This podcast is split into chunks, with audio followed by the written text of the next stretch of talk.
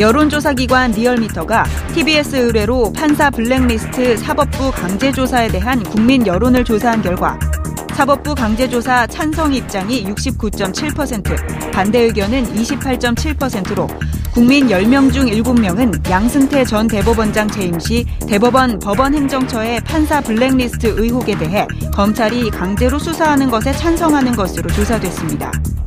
한편 문 대통령의 1월 4주차 국정수행평가를 집계한 결과 긍정 59.8%, 부정 35.6%를 기록하며 취임 후 처음으로 50%를 기록했습니다. 각종 이슈에 대한 여론 동향을 분석하는 시간, 두 전문가와 함께 지금부터 자세한 이야기 나눠봅니다.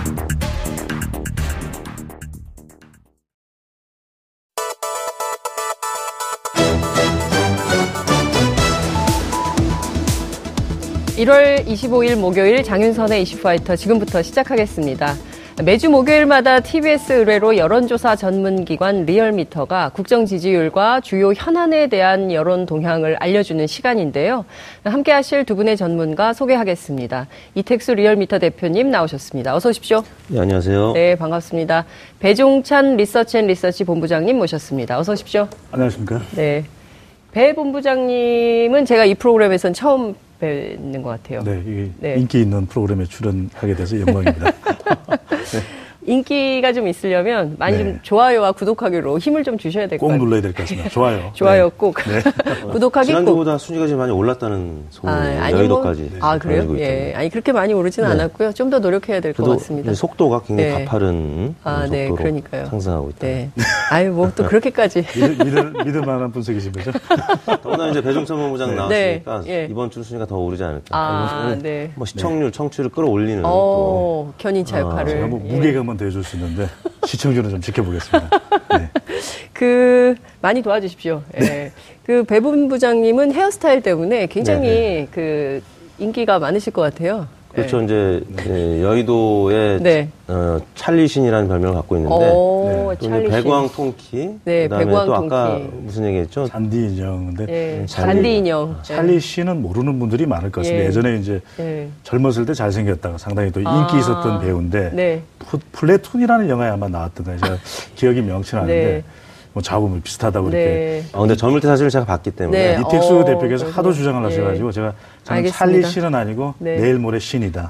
죄송합니다. 내일 모레 쉰이다. 네. 아, 알겠습니다. 내일 모레 쉰. 이걸로 정리하고요. 제가 보기엔 잔디 인형이 제일 정확한 것 같아요. 채택하겠습니다. 네. 라는 생각이 좀 듭니다. 저희가 심각한 얘기를 좀 해야 돼요. 네. 사실 이번 주 한 주간 가장 전국을 뜨겁게 달궜던 이슈이기도 합니다.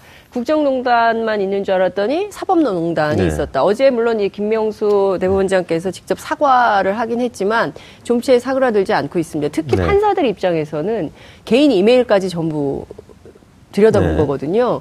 도대체 개인 이메일을 어떻게 법원행정처에서 주소는 알 수 있지만 네. 비밀번호는 알 수 없는 거잖아요. 근데 어떻게 이런 것을 다 확인을 했을까. 네. 굉장히 꼼꼼하게 성향 분석을 했는데 블랙리스트가 없다? 이건 좀 이해할 수 없는 거 아닌가라는 생각이 좀 듭니다. 우선 어떻게 보셨어요? 두 분께서는? 적법하냐 또는 아니면 네. 문제가 불법적 소지가 충분히 있느냐. 말씀하셨던 대로 이것이 사실상 이 사법부의 독립하고도 연관되는 문제거든요. 그렇습니다. 국민들이 사법부에 대한 신뢰를 보내는 이유는 그만큼 독립적이고 다른 네. 외압을 받지 않는다라는 것인데 사실 미국도 건립될 때 제일 중요한 기둥이 바로 정의의 기둥이다. 그래서 사법부를 강조하지 않았습니까? 그렇습니다. 연방 대법원에 대해서는 네. 영향을 못 주도록 되어 있는 것이고 특히 이제 이메일 해킹이라는 것은 기술적으로 전체적으로 총괄하는 이 기획이 없었다면 사실 네. 알 수 없는 것 아니고 들어가서 이메일 내용을 볼 수가 없는 것이죠. 지금 이 트럼프 대통령, 미국, 우리하고 다른 나라의 일이긴 합니다만 네. 이 미국에서도 지금 이메일 해킹이 가장 큰 지금 그렇죠. 수세에 궁지에 몰아넣고 있는 이슈거든요. 그만큼 신뢰의 문제인 것인데 그런 면에서는 이 부분이 지금 밝혀지고 있는 내용도 성향을 조사했다라는 것은 결국 이 판사 분들의 네. 이 독립적인 이 판결에도 영향을 줄 수밖에 없다는 점에서 이 국민 여론이 받아들였을 때는 상당히 불법적 소지가 높아 보입니다. 그러니까요. 당장 댓글들 보니까 김진태 의원이 무죄 판결 받았잖아요. 네. 그것도 그냥 안 보인다 이렇게 그렇죠, 보시더라고요. 네. 이택수 대표님은 어떻게 보세요? 공교롭게도 그런 판결이 또 오늘 있었기 때문에 예. 설마 했는데 실제 이 사법부 블랙리스트 추가 조사위원회가 네. 법관 사찰 의혹이 있었던 것으로 이제 발표를 했기 때문에 네. 예, 국민들은 이 설마했던 게 이제 실제로 드러났구나라고 이제 충격을 받은 거고요. 네. 뭐 주요 기관 신뢰도 조사해 보면 항상 그래도 이 판사에 대한 신뢰는 높은 편이었었습니다. 그럼요. 뭐 검찰이나 예. 뭐 다른 정치인들에 비해서 네. 항상 뭐 성직자에 준할 정도로 높은 편이었는데 네. 물론 이제 일부 판사들의 비위나 뭐 비리 혐의가 있을 때는 네. 일시적으로 떨어진 적은 있었습니다만 네. 이 사법부에 대한 국민들의 기대감은 컸었죠. 그리고 네. 지난 박근혜 전 대통령에 대한 탄핵도 최종 결정은 아무튼 사법부가 한 거 아니겠습니까? 네. 헌법재판소에서 했기 때문에. 근데 그 판사들에 대한 블랙리스트가 있었다? 이거는 이제 국민들 입장에서는 도저히 용납 가능하지 않은. 그러니까 네. 최후의 보루라고 이제 생각되는 부분에까지 이런 마수가 뻗쳤다라는 것에 네. 대해서 많은 실망감을 이제 가졌고요. 네. 아무튼 김명수 대법원장이 이제 자체 조사를 한 번 더 하는 것으로 검찰 수사를 사실상 거부했는데 네. 이에 대한 이제 국민 여론을 네. TBS 의뢰로 조사를 네. 해봤습니다. 어떻게 나왔습니까? 조사 결과가? 대법원 행정처의 이제 판사 블랙리스트 의혹에 대해서 검찰 또는 특별 검사가 강제 수사하는 것에 대해서 네. 어떻게 생각하는지 물었는데요. 매우 찬성이 39.7%, 찬성하는 편이 30%, 합쳐서 69.7%가 찬성하는 것으로 그러니까 검찰이나 또는 특검이 강제 수사하는 것에 대해 찬성하는 것으로 나타났고요. 네. 반대는 28.7%로 한 절반에 미치지 못하는 네. 찬성 의견이 매우 높게 나타났습니다. 네, 지금 보면 사실상 이것은 검찰 수사를 통해서 명명백백하게 밝혀라라는 국민적 의견이 69.7%면 70%. 그러니까 네. 국민 10명 가운데 7명은 이거 그냥 못 넘긴다. 이런 네. 주장을 하고 있는 걸로 보입니다. 근데 정말 충격적이에요. 그러니까 정말 이러지 않았을까? 혹시 이랬지 않았을까 했던 게 전부 사실로 밝혀지고 네. 있는 거거든요. 박근혜 정부 국정농단이라는 것이. 어쩌면 그 끝에 지금 판사 블랙리스트 파문이 있는 거 아닌가 싶은데요. 이 여론 분석은 좀 어떻게 하십니까? 배종찬 본부장께서. 압도적으로 국민들은 이제 이 사법부의 검찰 수사가 필요하다라고 네. 하는 입장인데 가장 큰 이유는 바로 이런 부분이거든요. 국민들이 네. 의혹을 가지게 되고 또 여론이 형성됐을 때는 그것이 사실이라고 했을 때는 국민들에게는 이 불신으로 연결되는 부분인데 네. 중요한 것은 성향 조사를 했다. 그렇다면 성향을 조사하는 과정도 문제가 많았지만 네. 더 큰 것은 이 성향 통해서 우리가 이 관련된 여러 판결들이 저럴 수가 없을 텐데 저것이 마치 성향과 관련된 것 아닌가라는 것이 명백히 밝혀져야 된다라는 것이거든요. 이것이 네. 이제 대충 그럴 것이다라고 하는 가정이나 네. 추측에 거쳐 버린다면 사법부의 독립 또 사법부의 네. 신뢰가 요원한 것이 될 수밖에 없다는 것이고요. 네. 국민들이 이런 여론을 한 것은 이 사법부가 수사되는 것에 대한 부담도 상당히 클 겁니다. 이 김명수 대법원장도 이것이 공개될 경우에 계속 지속적으로 관련된 사건이 보도되고 네. 국민들에게 전달되게 되면 신뢰가 더 추락할 수도 있는 것이거든요. 네. 그럼에도 불구하고 압도적으로 69.7%, 70%입니다. 10명 중 7명이 이런 의견을 냈다라고 하는 것은 이것이 지금 미봉에 그칠 것이 아니라 바로 밝혀져야만 네. 다음 단계인 이 신뢰회복이 가능하다. 그런 여론이 반영된 것으로 보여집니다. 근데 지금 이게 강제조사가 필요하다는 거잖아요. 네. 강제조사. 그러면은 검찰이 예컨대 지금 문제가 되는 임종원 전 법원행정처 차장 같은 경우에 그러니까 이분이 바로 우병우 전 민정수석과 수십 차례 통화를 하면서 네. 법원 내부의 판결을 알려줬다는 거고 일종의 내고. 네. 이런 걸 했다는 의혹을 받고 있는 분인데 정작 이분의 컴퓨터는 열지 못한 상황이거든요. 그렇죠. 그리고 사실 임의 제출 형식으로 그 제출한 판사들 이 조사위원회에 제출한 자료만 가지고 본 게 이 정도라는 거예요. 네. 그러니까 임의 제출 형식으로 제출받지 못한 760개의 파일에는 뭐가 들었냐. 그 네. 의혹은 일파만파 더 커지고 있는 이런 상황인 건데 자, 이 강제 조사를 하려면 검찰 권력이 동원돼야 되는데 네. 사법부의 경우에는 1971년에 1차 사법파동을 겪지 않았습니까? 그렇기 때문에 이 치욕이에요. 법원이 검찰의 네. 수사를 받는다는 것 자체가. 그리고 영장을 법원이 또 발부를 해줘야 되잖아요. 네. 그 압수수색이라도 한다면 네. 강제 수사를 한다면 법원이 어떻게 할까요? 어떻게 뭐 현재까지는 이제 현실적으로 받아들여질 네. 가능성이 이제 적죠. 그래서 3차 조사위원회 이제 구성 얘기가 나오는 것이고요. 네. 물론 이제 이 경우에도 그 철저한 수사가 이제 이루어지지 않을 경우, 조사가 네. 이루어지지 않을 경우에는 네. 그 외부에서 이제 고발하는 방법이 있겠죠. 그러면 검찰에서 조사를 안 할 수가 없기 때문에 네.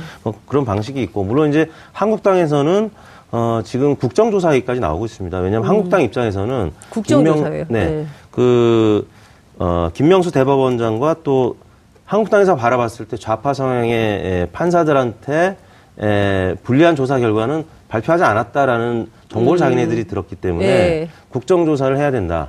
그러니까 특검이나 뭐 검찰 조사도 한국당 입장에서 못 믿겠다. 네. 뭐 이런 상황이 됐기 때문에 지금 국민들은 여하튼 자체 조사는 지금 신뢰하지 못하겠다라는 얘기고요.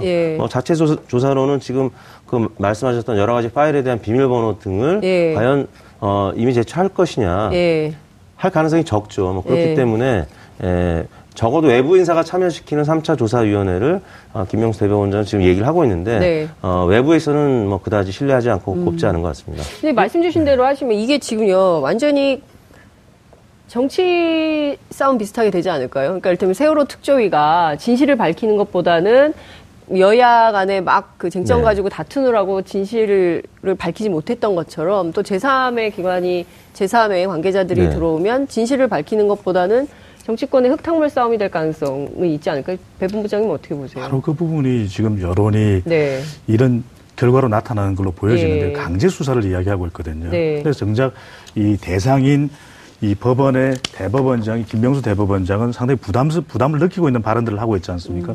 그런 이유는 실제 이것이 특정 판사 개인의 비리 문제가 아니라 이 총체적으로 이 법원 바로 이 사법부에 대한 수사가 아니겠습니까? 그것도 강제 수사가 된다라는 것은 굉장히 모욕적으로 느낄 수도 있는 부분이거든요. 바로 그런 부분들이 더 큰 부담으로 연결되는데 여기서 주목할 부분이 만약에 이 부분이 명백하게 수사가 되지 않고 그런데 이제 수사는 되고 그것을 뭐 적나라하게 하나하나 모든 것을 밝히느냐 또 그 내용 중에는 차마 밝히지 못하는 그런 내용도 분명히 있을 겁니다. 그런 개인적인 내용도 있을 수 있는 거죠.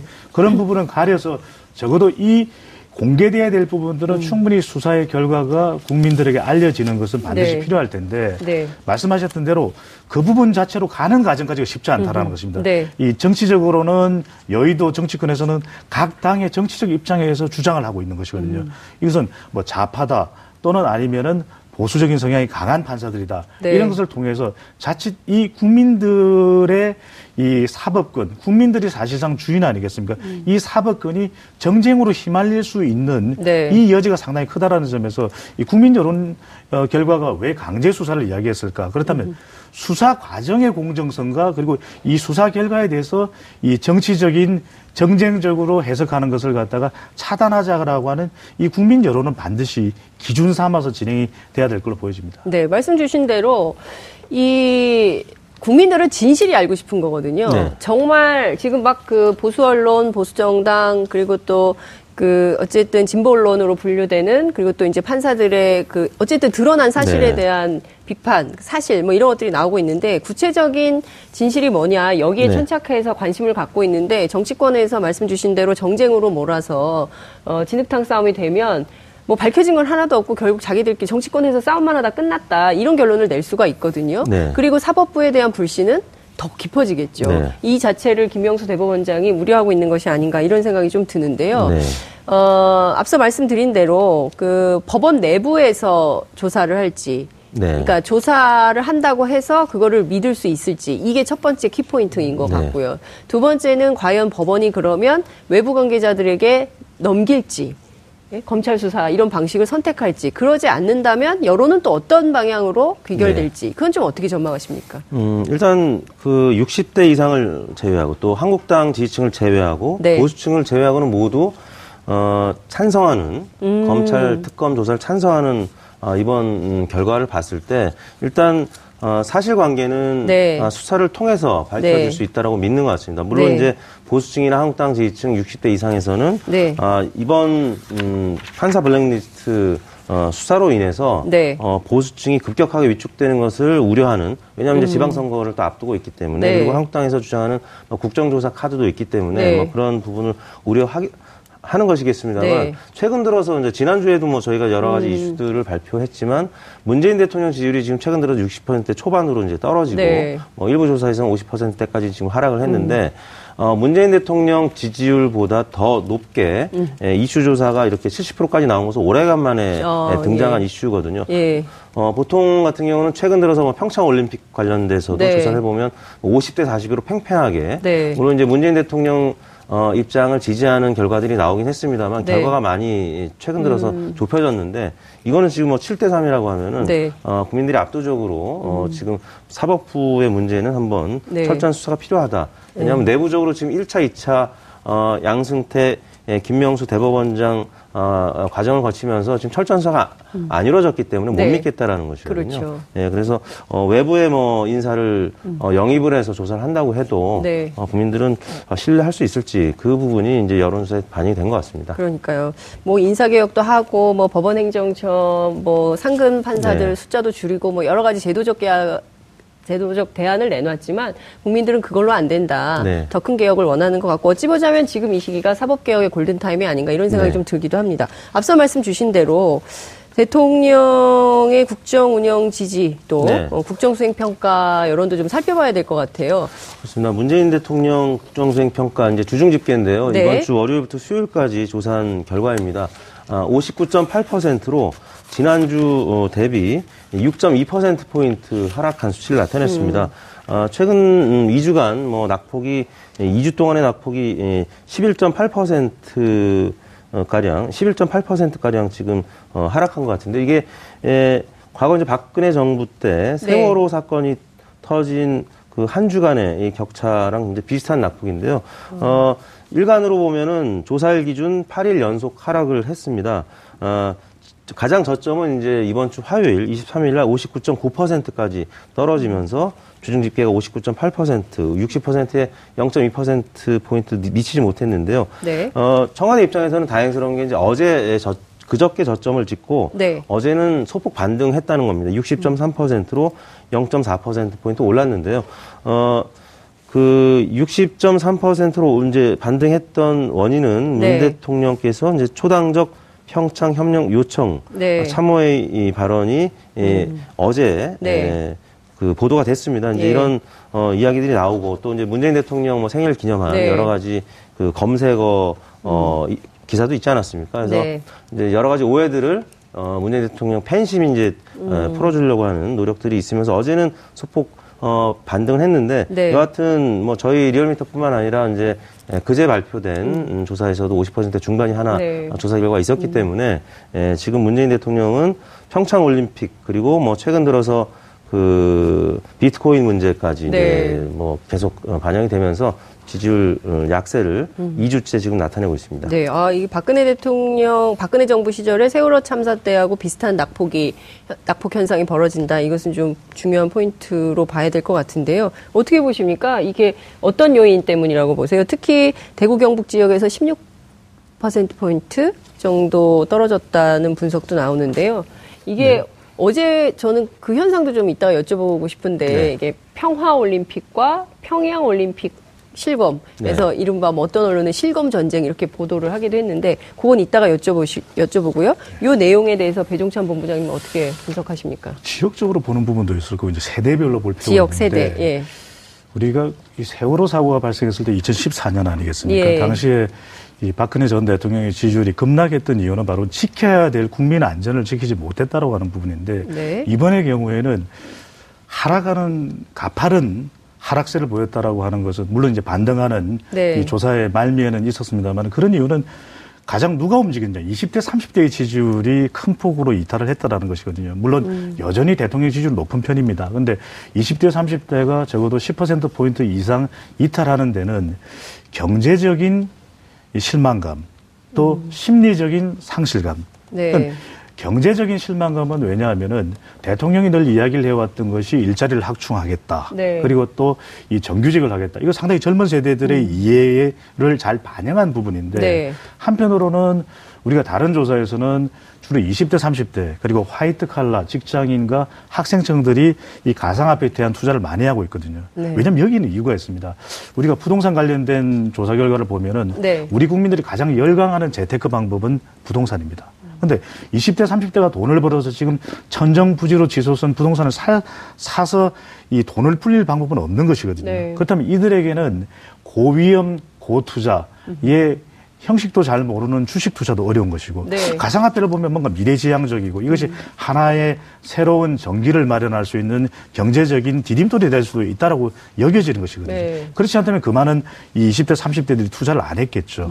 그렇다면 바로 이 부분에 대해서 좀 더 명확한 규제라면 규제를 내놓는다면 이해가 될 텐데 네. 정책적인 소통을 충분히 하지 못했던 것이 이 경제적인 실망감으로 연결된 부분이 있고요. 네. 또 한편으로는 심리적인 상실감은 그런 것입니다. 20대, 30대들이 줄곧 이야기해 오는 것이 지난 탄핵 국면, 적폐청산이 기득권이 해도 해도 너무했다. 네. 우리 국민들이 가져가야 될 이해를 앗아갔다라는 것이었거든요. 그래서 촛불 아니겠습니까? 예, 공정하게, 평등하게, 네. 정의롭게 바로 이 문재인 대통령의 취임 일성이었는데 네. 그런 만큼 남북 단일팀 구성도 중요한 이 부정평가 이유로 꼽혔다라는 것이거든요. 그 이유는 이것이 이 특정 팀의 기회를 박탈한 것이 아니라 일종의 같은 세대의 또래 집단의 이 동조화 현상이 발생을 하게 네, 되는 겁니다. 예. 왜 그 사람들의 기회는 앗아가면서 이 대구 경북에는 명분을 가져오는 것이 대통령이 그들의 이 젊은 세대들이 팀에 더 많은 기회를 가지는 것에 대해서는 더 충분히 설명하지 않으면서 네. 현송월은 왜 이렇게 각광을 받느냐 스포트라이트 이것이 이제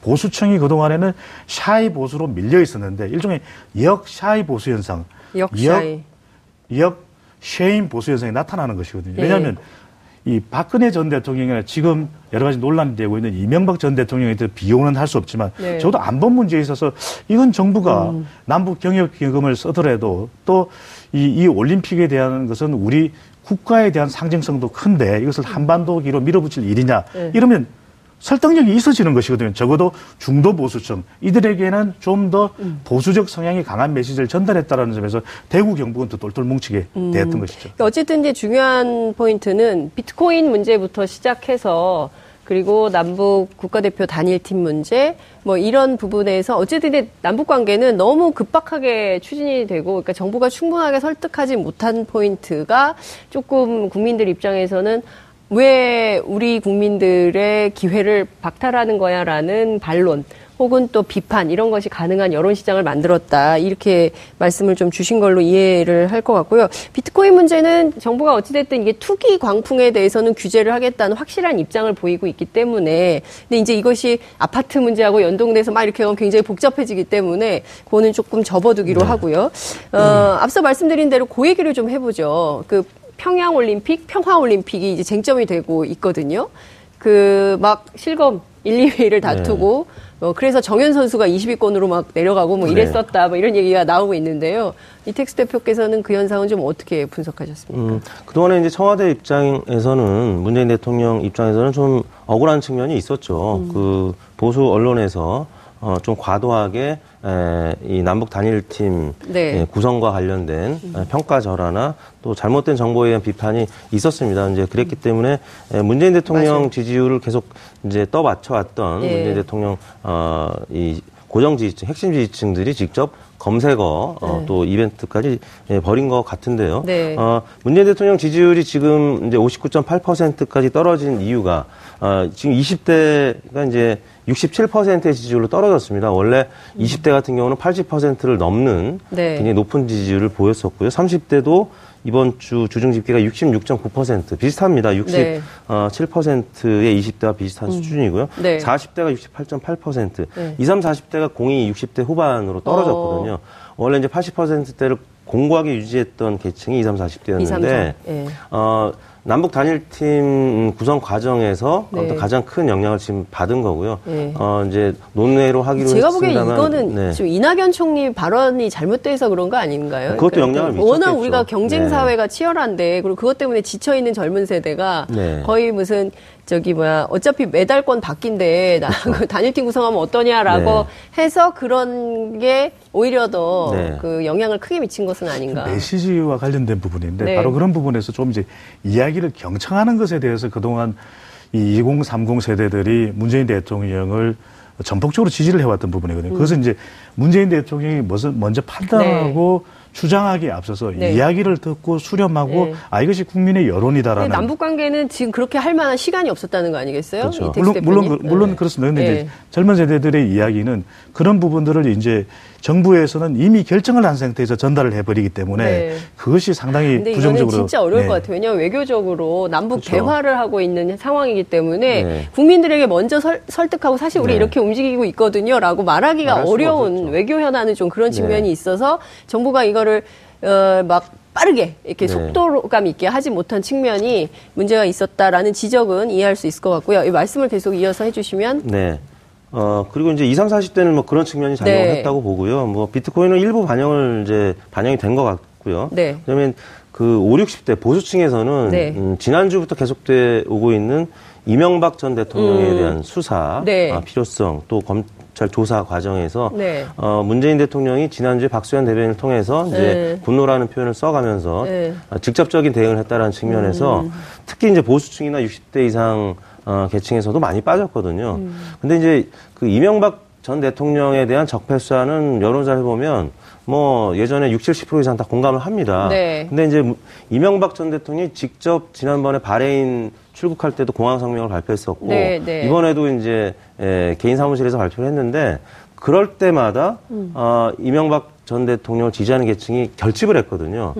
보수층도 뭉치고 한국당 지지율도 그 당시에 일시적으로 올랐습니다. 작년 예. 바레인 출국할 때도 일간으로 보면 자유한국당이 당시 리얼미터 조사에 네. 따르면 10월 13일경이었는데 일간으로 20%를 살짝 찍은 적이 있어요. 네. 그러니까 12일 날 출국하고 그 다음에 저희 네. 일간으로 봤을 때 한국당 지지율이 올랐단 말이죠. 반면에 문재인 대통령 지지율은 그 민주당 지지율은 살짝 약세로 돌아서고 네. 이번에도 마찬가지였습니다. 이명박 전 대통령이 뭐 기자회견 형식의 네. 성명을 발표하고 박수현 대변인이 그 다음에 직접 네.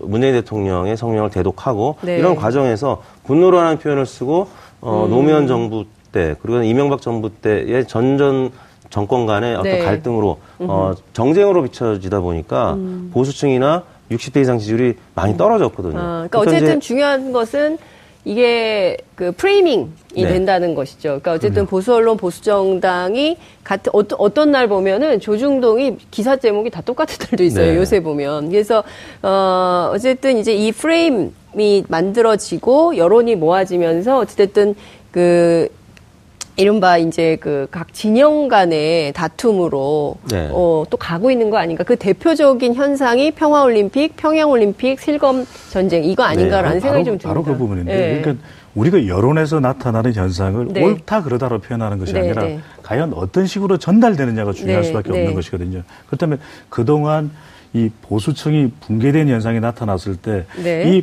보수 진영에서는 보수 성향이 강한 우리 국민들 쪽에서는 박근혜 전 대통령과 이명박 전 대통령을 비호할 수는 없는 것이거든요. 네. 명백한 잘못들이 또 알려져 있고 그렇죠. 또 계속 진행 중에 있고.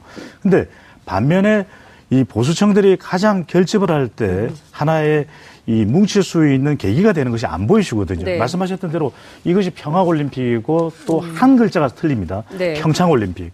이 평창올림픽이라고 하는 것이 이제 정부에서 강조하고 있고 우리가 이 일반적으로 생각해 볼 때 일반적이라는 것은 우리가 그냥 일반적인 상식의 기준에서 생각을 해 본다면 네.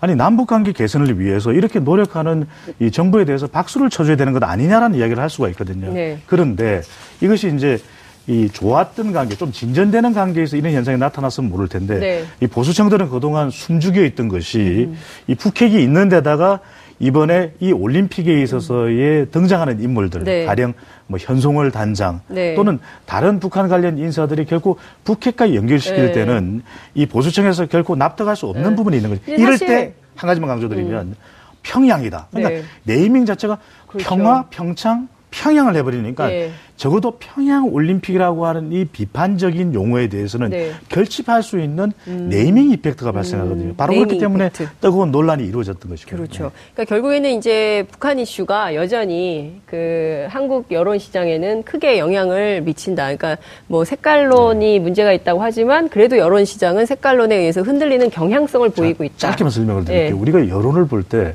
정말 내가 보수라고 하는 기준이 있느냐 그렇지 않다라는 겁니다. 왜냐하면 보수를 어떻게 설명할 겁니까? 그럼 진보는 뭡니까? 진보는 문재인 대통령을 지지하는 이유만 놓고 진보라고 할 수 있으면 그건 아니거든요. 그런데 이 진보냐 또는 보수냐를 이야기할 때 가장 많은 기준이 되는 것이 북한 문제입니다. 안보 이슈. 예, 안보 이슈에 대해서 좀 이 평화적이고 네. 좀 이런 접근을 하게 될 경우 또 강경한 입장을 할 경우에는 이제 보수다 이렇게 네. 이제 구분을 많이 하게 되거든요. 그런 만큼 평양 올림픽이라는 것이 이럴 때 네이밍 현상이 발생하는 것이죠. 사실 그 토마스 바우 IOC 총재가 그 평양 올림픽이 국내에서 굉장히 논란이 되는 것에 대해서 상당한 불쾌감을 표현했다 그래요. 네. 평창 올림픽을 잘 치러야 되는 것이 사실은 IOC의 그렇죠. 목표이기도 네. 한데 국내 정치가 계속 이런 거 가지고 잡음이 생기니까 네. 국제올림픽위원회 차원에서도 굉장히 뭘 이런 걸 가지고 이렇게 네. 소란스럽게 네. 하냐.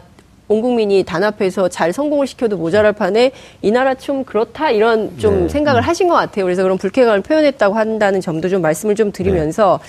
자, 민주당의 지지율도 2주째 떨어지고 있고 반면 자유한국당 지지율이 2주째 넘어서 대구 경북 지역에서는 36.4%로 1위를 차지했다는 조사 결과가 네, 있다고요? 네. 한국당은 저희 리얼미터 조사에서 작년 19대 대선 이후에 처음으로 20% 선을 넘는 것으로 나타났습니다. 네. 일간으로는 뭐 간혹 아까 말씀드린 대로 20%를 넘을 때가 있었는데 저희가 주중이나 주간 집계를 한 이후에 지난 대선 이후에는 처음으로 21%라는 현재 구도의 정당 지지도를 기록했고요.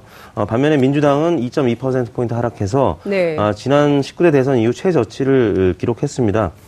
이전 최저치는 11월 둘째 주에 48.2%였는데 이번 주에 46.1%로 문재인 대통령 지지율과 같이 빠졌고요. 네. 반면에 이제 국민의당이라든지 바른정당 지지율도 동반 상승을 했습니다. 국민의당이나 바른정당은 이제 그 제3의 정당 네. 혹은 뭐 다당제를 표방하고 있는데 뭐 이런 컨셉 때문인지 민주당이 떨어질 때 항상 반등하는 그런 예. 지지율을 나타내곤 하는데요. 국민당이 7%, 네. 바른정당이 6.3%, 각각 1.1에서 0.6%포인트 올랐는데요. 네. 각 당은 지금 안철수, 네. 유승민 두 대표가 지금 합당 과정을 진행 중이고 또 호남도 네. 그저께 방문하지 않았습니까? 네. 그러면서 꽤 많은 보도량이 있었습니다. 그래서 민주당 지지율의 하락 네. 반사이익에 다른 요인도 있고 네. 또 자체적인 일종의 컨벤션 효과도 반영이 된 것 같은데요. 네. 이제 문제는 저희가 잠재 정당 지지도라고 해서 네. 통합개혁신당 대 아니면 통합 반대하는 개혁신당까지 포함한 네. 이 잠재 정당 지지도인데요. 민주당과 한국당은 이제 비슷합니다. 44.7대 20.3인데 20.3. 예, 통합 개혁신당이 지난주 대비 12.7%로 2.8%포인트 올랐습니다. 물론 이제 그 국민의당 자체적으로 발표한 네. 여론조사 결과에 따르면 통합개혁신당이 한국당을 앞서는 결과도 나오긴 했는데요. 예. 저희가 이제 매주 지금 트래킹을 해서 네. 추이를 말씀드리는 이 지수를 보면은 통합개혁신당이 아무튼 지난주 대비 2.8%포인트 올라서 12.7%를 기록했고요. 네. 정의당이 6.1, 그 다음에 통합반대개혁신당. 네. 지금 뭐 민주평화당이라고 하기로 했죠. 거기는 3% 정도로 나타났습니다. 오늘 아침 TBS 김어준의 뉴스공장에서 박지원 전 대표는 네. 4%라고 네네. 말씀하셨는데 지난주에는 4%였습니다. 지난주에는 4%, 이번 주는 네. 3% 떨어졌네요. 조금 빠졌습니다. 통합개혁신당이 좀 오르면서 네. 네, 좀 빠졌습니다.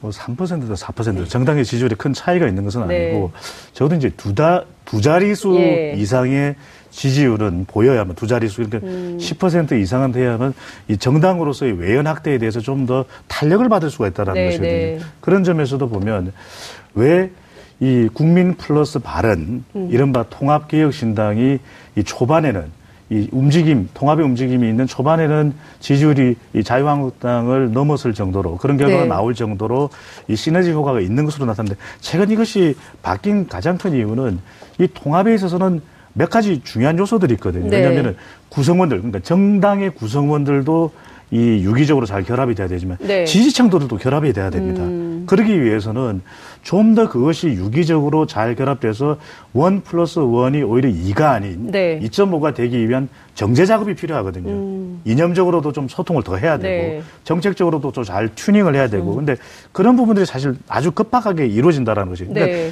우리 정치를 보면은 이 앵커께서 말씀하셨던 대로 뭔가 조급하게 하게 되면 상당히 여기에 대한 반발, 부작용이 네. 나오는 것이거든요.